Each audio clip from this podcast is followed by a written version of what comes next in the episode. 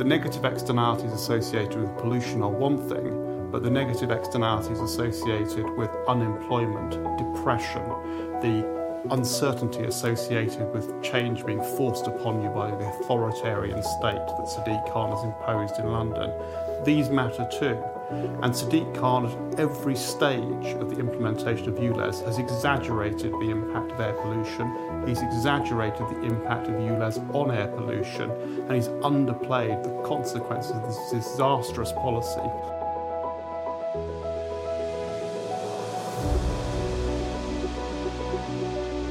Hello and welcome to the IEA YouTube channel. My name is Reem Ibrahim and I'm a Communications Officer and Linda Whetstone Scholar here at the Institute of Economic Affairs. I'm absolutely delighted to be joined by our research assistant here at the IEA, Daniel Freeman, and our energy analyst at the IEA, Andy Mayer. Khan this week has announced the implementation of the ultra low emission zone. This effectively means that those that own cars that are not ULEZ exempt have to pay an extra £12.50 surcharge. This zone is now being expanded across London's suburbs. It's been a particularly politically contentious topic as a result of the Uxbridge and South Ruislip by election, and it was also used in those various campaigns locally. So, Daniel, you yourself have written in support of the ULEZ scheme. Mm. Could you tell me a little bit about why negative externalities should be taxed? Well, I think in the case of uh, ULEZ, it's essentially a tax on dirty air. Um, it's a well established fact that older, particularly diesel cars that were produced before 2015, uh, emit a lot of uh, emissions like um, small uh, particle matter and nitrogen oxide, which have uh, a demonstrably um, bad effect on people's health um, and can lead to you know, chronic lung disease and premature death. Um, I think as free marketeers, we broadly ought to support measures that seek to internalize externalities um, through imposing taxes rather than um, bans and ever more regulation. So I think this is a kind of step in the right direction. So rather than banning those cars, they, yeah. they, those individuals have to then have an extra tax. So they're yeah. obviously punished through those kind of Pigouvian taxes. Yeah. Andy, you hold a different perspective on this issue. What do you think? Well, not entirely. So let's start where Daniel and I are probably going to agree. So he's laid out the groundwork on the economic theory of how you should deal with difficult environmental problems as a free marketeer. And generally, we agree that you should put a price on a pollutant if that pollutant has a particularly harmful effect and try and find market mechanisms for encouraging people to then reduce the activities that cause that pollution. Where Daniel is entirely wrong and has completely misunderstood this issue is that ULEZ is not that at all. ULEZ fundamentally is just a tax, and it's just a tax principally on some of the poorest and most vulnerable people in society, not the unemployed, but the people who are living on the edge and the margin of employment and unemployment, particularly those who use vehicles, who are the ones who could be paying up to £3,000 a year for this tax because they're in that horrible position that they need to use the vehicle for work, but they can't afford to replace the vehicle with something newer and less polluting. So the negative externalities associated with pollution are one thing, but the negative externalities associated with unemployment, depression, the uncertainty associated with change being forced upon you by the authoritarian state that Sadiq Khan has imposed in London, these matter too. And Sadiq Khan, at every stage of the implementation of ULEZ, has exaggerated the impact of air pollution, he's exaggerated the impact of ULEZ on air pollution, and he's underplayed the consequences of this disastrous policy that is having political ramifications both for him but also for the party that supported it, which was Labour, that's now looking a bit more ropey, and also in terms of the electoral fortunes of the Conservatives in London. So it's a misapplication of economic theory to a very bad policy and one that needs to be substantially rethought.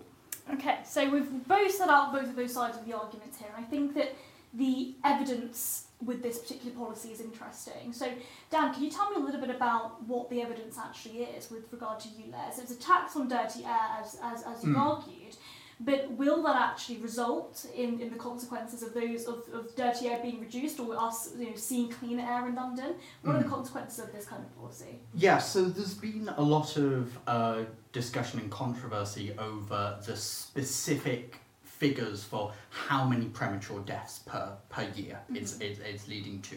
And, you know, Sadiq Khan put, put out a figure of 4,000 extra mm, premature deaths a year. This has been disputed uh, to some degree. But the fundamental science behind it is not at all controversial. Um, emissions from older cars do have serious health consequences. Um, and okay, part of that is premature deaths, which is obviously bad for the people involved. Um, but um, there are also a lot of other more sort of limited uh, um, consequences. So um, people developing uh, bronchitis, um, asthma, various types of lung disease, which might not mean that they die directly as a result of pollution, but it can mean that they're going to take more time off work, they're going to see the doctor more, um, and all of these rack up um, so that the expect the the costs of this um, affect a huge number of people, essentially everyone in London. Um, so you've got you do have some research um, from say uh, King's College London did a study back in 2015 where they estimated that the overall economic cost of um, uh, small particle matter and nitrogen oxide uh, in London from from human sources amounts to about two and a half billion pounds a year, um, which is pretty substantial. Um, and yeah, of course, ULEZ is not going to uh, eliminate all of this, but it is one measure that we can implement now and are we implementing now that will start to move these figures down. Interesting. Do you, so do you think that that's the sort of the summary of the evidence? In conclusion, you think that the ULEZ scheme will actually, the evidence sort of shows ULEZ would reduce the amount of emissions in London, which of course would. Yeah, it, I, I, I don't I don't think anyone really disputes that it will um, reduce these Mhm. emissions.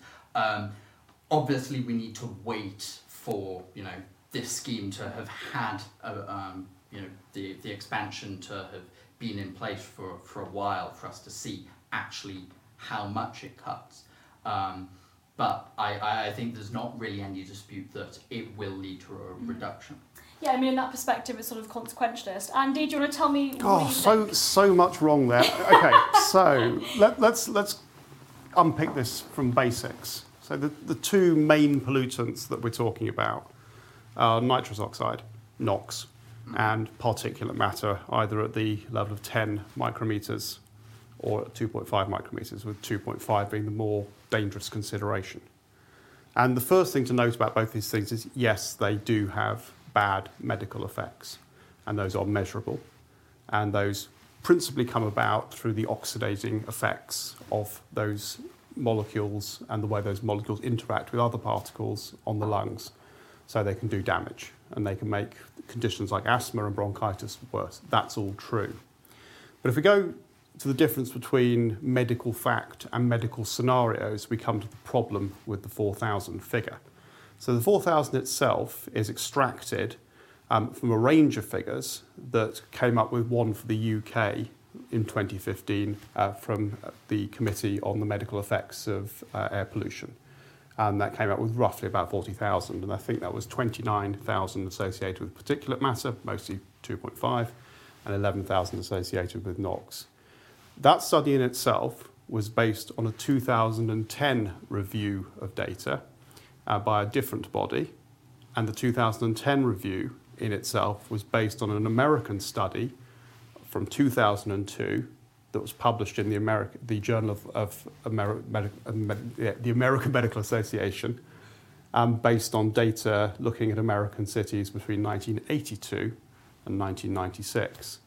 And that study came up with the rough assumption that the increase uh, in mortality effect of air pollution was about 4 to 8%, which was averaged to 6% to give a simpler number. So it's a range, not a single number to start with. And it's not actually 4,000 deaths. it's modelled on the effect of lost life years. Yeah, Which- 70,000 life years lost. Uh, 340,000 was the summary from just the 29,000, so about um, 500,000 across the entire UK population was the figure uh, used, um, which amounts to about three days, four days per person. And clearly, it would not be three or four days per person because it would be concentrated on those most vulnerable, those with pre existing comorbidities and lung conditions Like asthma, for example. for example, or a pre or predisposition like I have to getting that. I'm allergic to pretty much everything. So I spend most of the year fearing nat- natural environment particulates in the form of pollen. And that does have an effect on my health, which I manage through um, antihistamines. But the point is that when you say something scary, like 4,000 dead a year from air pollution, it, you're doing it for political effect. And if the reality is that we're implementing this extremely expensive tax on the basis that we're trying to extend lives that are already now measured at about an average of 80 per year, sorry, 80 years over the course of a lifetime, um, by three days, it doesn't sound quite so impressive or worth doing that. And it's not even that. So we go back to your other point. Bringing in a tax like ULEZ will not eliminate 4,000. And Sadiq Khan won't say how many deaths it will eliminate. And where there has been thinking on this in his own report, which was about 200 pages, I believe the figure that the Daily Mail used was that you would reduce the number of deaths from lung cancer in London from 955 to 954 per year, which strikes me as a very poor justification for a scheme costing hundreds of millions of pounds and destroying the lives of, very- of poor working people. So I guess the, I mean, the economic cost of this particular policy is uh, is interesting, but just just uh, focusing on the, the evidence around whether or not it will actually clean up air, and also whether or not it will you know add those additional days to people's lives.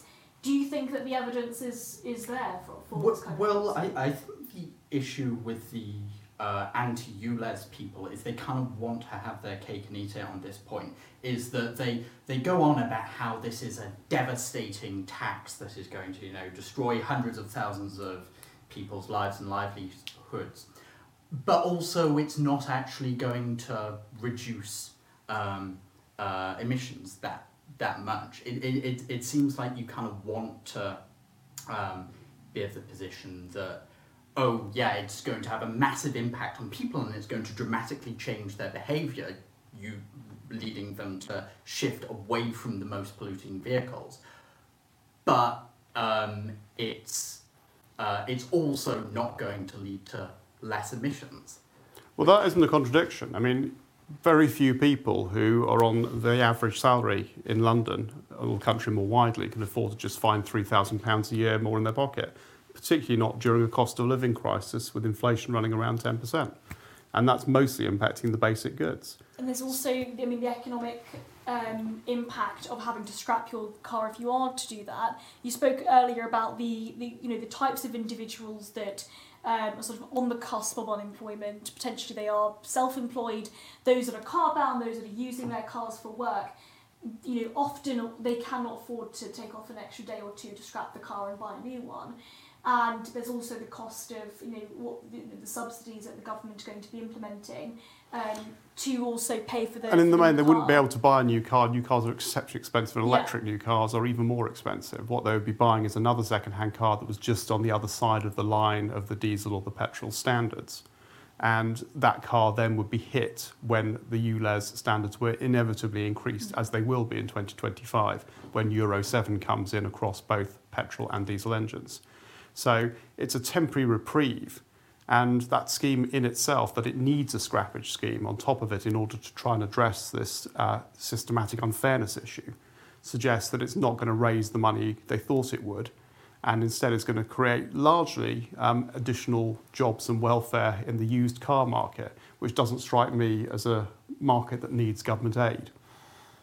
I think that's a particularly interesting point. Do you want to come back onto that point about the, Yeah. the particular economic cost of this issue? Yeah, well, I, I would say that we should be careful as free marketeers to sort of start from uh, this position that because co- the costs of the policy are concentrated onto certain people, we should, and the benefits are distributed widely, we should be opposed to this. Like, you could say that th- I'm sure there are plenty of hardworking, enterprising builders. Um, who So- but would- sorry, Daniel, that- that's not my point. My point is the benefits distributed widely are negligible.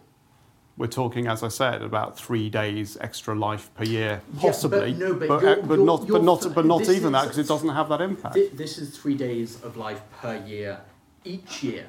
no, each additional that's across year. your entire life.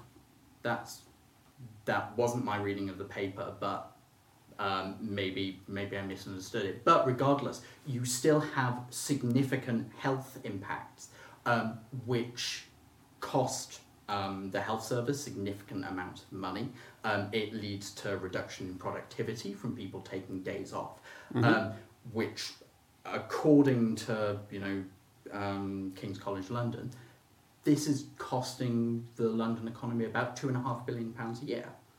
Um, so even even if ULEZ leads to a reduction uh, of say five percent, that's still a pretty substantial you know amount of amount of money. Well, there, there we go to the current controversy about ULEZ, which is that the mayor's own sources for evidence have been distorted in terms of that kind of impact.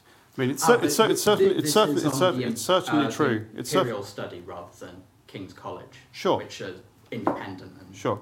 had no connection to see Deep Con. He was still mayor, uh, MP for Tooting. So this was there, stage. was there a Indeed. controversy around the city's funding of But the, con- the, the, con- the controversy is the specific additional impact that ULEZ has on reducing air pollution.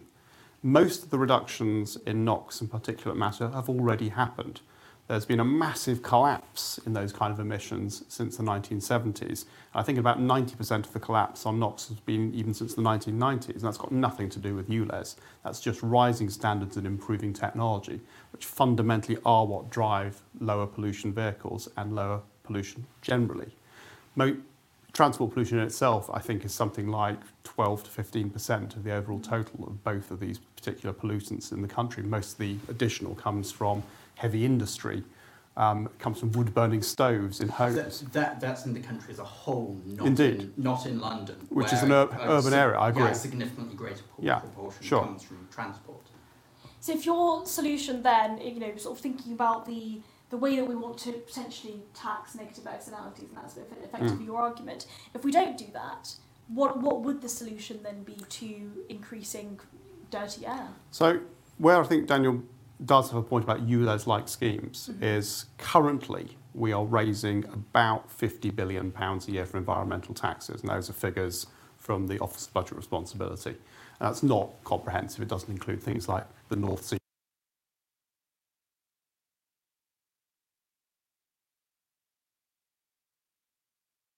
In transport. So 75% energy taxes, 22% taxes on transport. And that mix is clearly wrong. That 3% on top is the pollution taxes, which is where ULEZ would fit in. And if the impact of pollutants is more severe than the impact of carbon dioxide on the atmosphere, for example, in terms of the overall effect, which is what you try to calculate when you're trying to work out what the level of tax should be to deal with an externality, then more should be shifted onto pollution taxes, but then it has to be shifted away from these other taxes, such that you're not overtaxing environmental harms and undertaxing other things. So, one thing you could do to make ULEZ more acceptable would be to reduce fuel duty. Mm-hmm. Because it's already the case that we are overtaxing drivers through fuel duty. Fuel duty in itself, I think it's something like 28 to 30 billion pounds a year of mm. revenue, more than accounts for all the spending that one would need to do in order to address Nicholas Stern's figure Uh, of 1 to 2% of GDP needs to be spent every year in order to tackle the effects of climate change. That's just one environmental problem. So if you're going down to the route of other things, then you need to ensure that the carbon tax is not too high and the pollutant taxes are only tackling the externality effects of those pollutants, which is hard to do, but would address some of these fairness questions. I think that's particularly interesting. The alternative policies. What do you what do you think about that? Yeah, I mean, I'm, I'm wondering what your take would be on broadly, because I, I agree we're going to have to transition away from uh, relying so much on, on fuel duty, not least because more and more people are not driving petrol or diesel cars. So you know there's going to be about So less taxes. yeah, to- to that yeah, you've, you, you've got a sort of 30 billion, as Andy say, you've got about a 30 billion pound gap that you're, you're going to have to deal with. And my view is broadly we are going to have to move to a comprehensive system of road pricing. Um, and what would be your view of a general shift in that direction and ULEZ sort of being being part of that shift as you know you can use the network of cameras to enforce a road um, a road pricing system in future. It's, it's a really interesting question. I mean, on, on the general economic principle, um, most free marketeers agree that road pricing is a superior solution in the long term. I think there is a subset of libertarian thinking that worries and worries reasonably about the impacts on privacy. Do you trust the government with knowing where you are at all times when you are in a vehicle? Uh, who gets to control that data? What happens to it? How can it be used? Is it simply there to fairly charge you for an externality, or is it going to be used for a host of other things? Because with the best will in the world, the civil service will go for it, the police will go for it, the Secret Service will want to use it. So there are reasonable objections to road pricing. I don't think the cameras are the solution, and I personally would not let local authorities set their own Pigouvian taxes because you get this consistent problem of dual, triple taxation, all targeting the same group of people, all targeting drivers.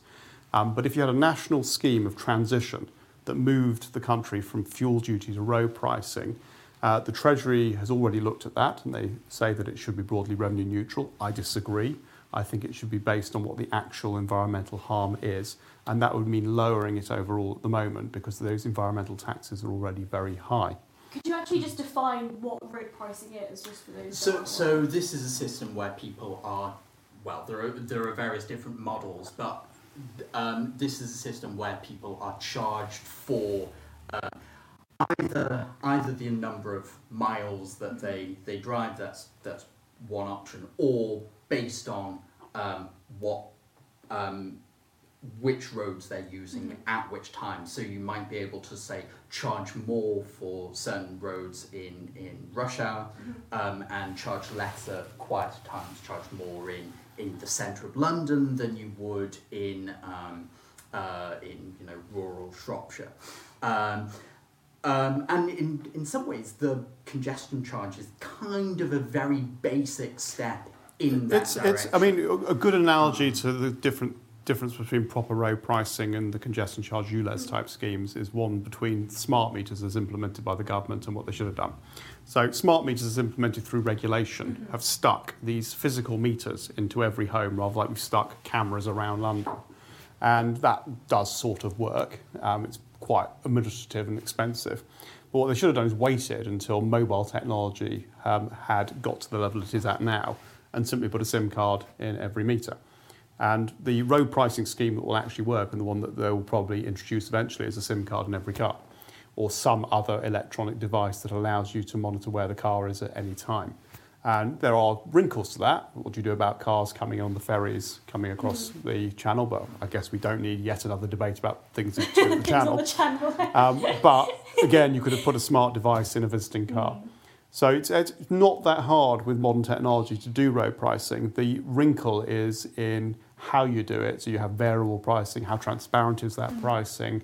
Uh, how do you deal with distributional impacts and all these other things? But it's perfectly possible. And I guess with these sort of, um, I guess, fear of Big Brother and the cameras on the on the, on the roads, th- that kind of solution would would would sort of absolve that problem. Well, no, it wouldn't solve it. You'd have to have regulation to prevent the government accessing the data for other purposes. Inter- so that so that would be particularly interesting if the government weren't able to access that information. Although I suspect they would probably try to anyway. I, it certainly Um, would. I mean, yeah, yeah. but- yeah we, we, we all know Yeah, what would I- happen. And we all know what would happen if the government had access to that kind of information. Yeah, an- another suggestion I have seen on, on road pricing to account for the kind of uh, privacy concerns is that you could have an option where every time you did an MOT, your um, uh, the number of miles you you had um, you know travelled would be paid at would which be paid, which is very very crude. Paid at Yeah, because rate. if you're go- if you're going down the road pricing route, you want to eliminate it- it- the it- congestion it charge. You want to eliminate the that. ULEZ cameras. The pollution charge on your car would be based on its age and the standard applied to its engine and other factors. Because clearly, the current debate in pollution is that we've managed to get tailpipe emission pollutants down by about ninety percent, but they've remained static in terms of other, particularly particulate pollution coming off things like the brakes, the tyres, um, and the clutch. And that is the next area for the standards to try and tackle. Um, and it's something that's going to be an increasing problem with electric vehicles because they're heavier. And that type of, type of pollution is a lot higher when you are dealing with a heavier car versus a lighter ICE car. I, sorry, just coming back to something you said earlier, I was Mm. interested in your idea that um, it uh, introducing uh, a road pricing scheme ought not to be revenue neutral. You ought to, you know, save. Gov- government save- save not entitled to our money, Daniel. Yeah, Come on. No, yeah, I'm not. I'm, I'm not arguing with that. My issue is, and frankly, part of the reason I'm, I'm quite keen on you, ULEZ is that it seems to me that roads are systematically underpriced in London.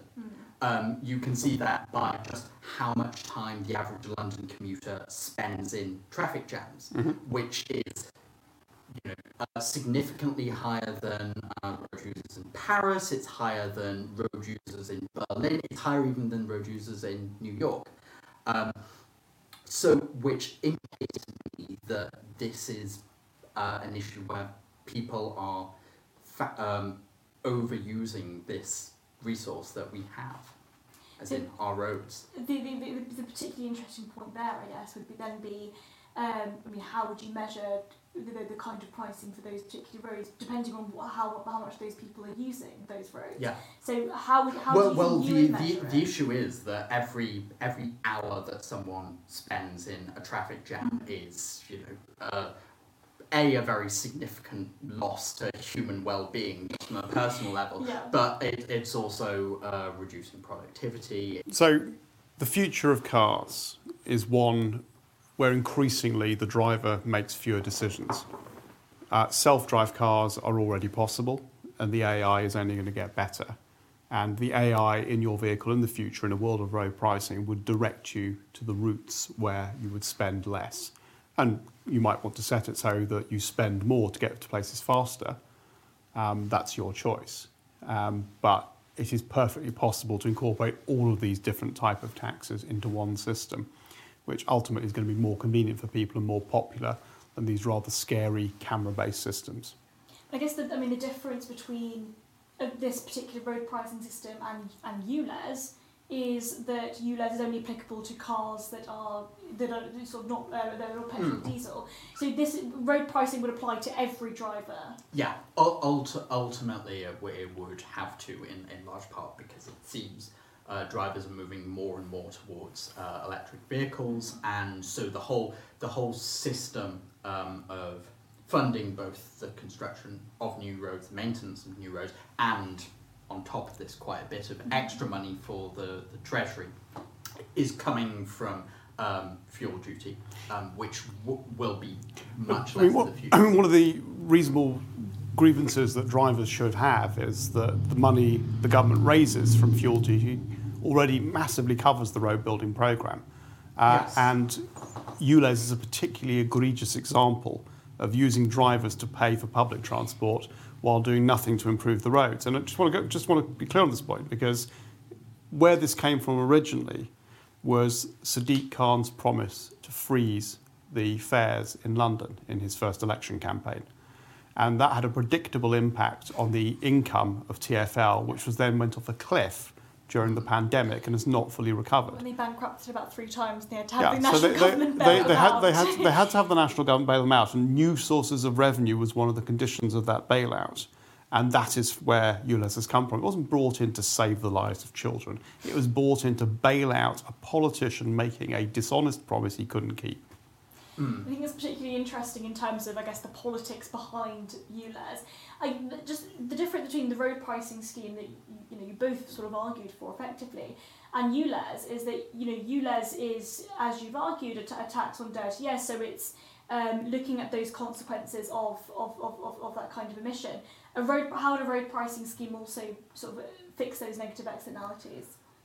Well, you could uh, you could vary the price that you had to pay, um, but both based on um, you know the the type of road you're using and at what time you're using it. Um, but you could also vary it based on uh, the model of car you're using. So if you if you want to drive um, a, a really old, really inefficient uh, car that emits loads of um, uh, NOS or whatever, um, you can do that. You just have to pay more for it. Okay. Um, and that's But a vintage car, you don't have to pay. I mean, there's, an, I think, Yeah. a I hilarious article about a tank. Say, yeah. You can drive Yeah, a tank around uh, uh, if it- if outside the House of Parliament without paying exempt. ULEZ. If, Yeah. if it's over 40, 40 years old, Uh-huh. yeah, you can you, you can get an exemption. Yeah, but my my issue is, I think that I do not think ULEZ is perfect. I don't think Sadiq Khan is a particularly good or even very honest politician. You'll be amazed to hear.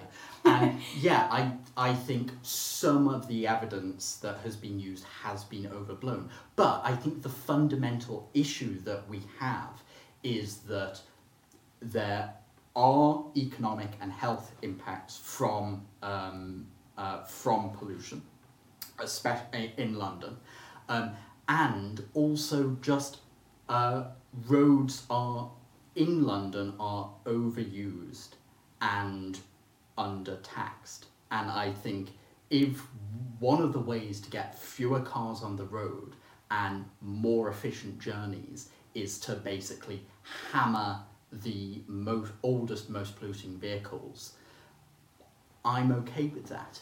And I'll give you the last word on this. Well, the best way of getting rid of older and polluting vehicles is to let the market work. The replacement rate in the fleet of about 40 million vehicles in the UK is about 45% a year.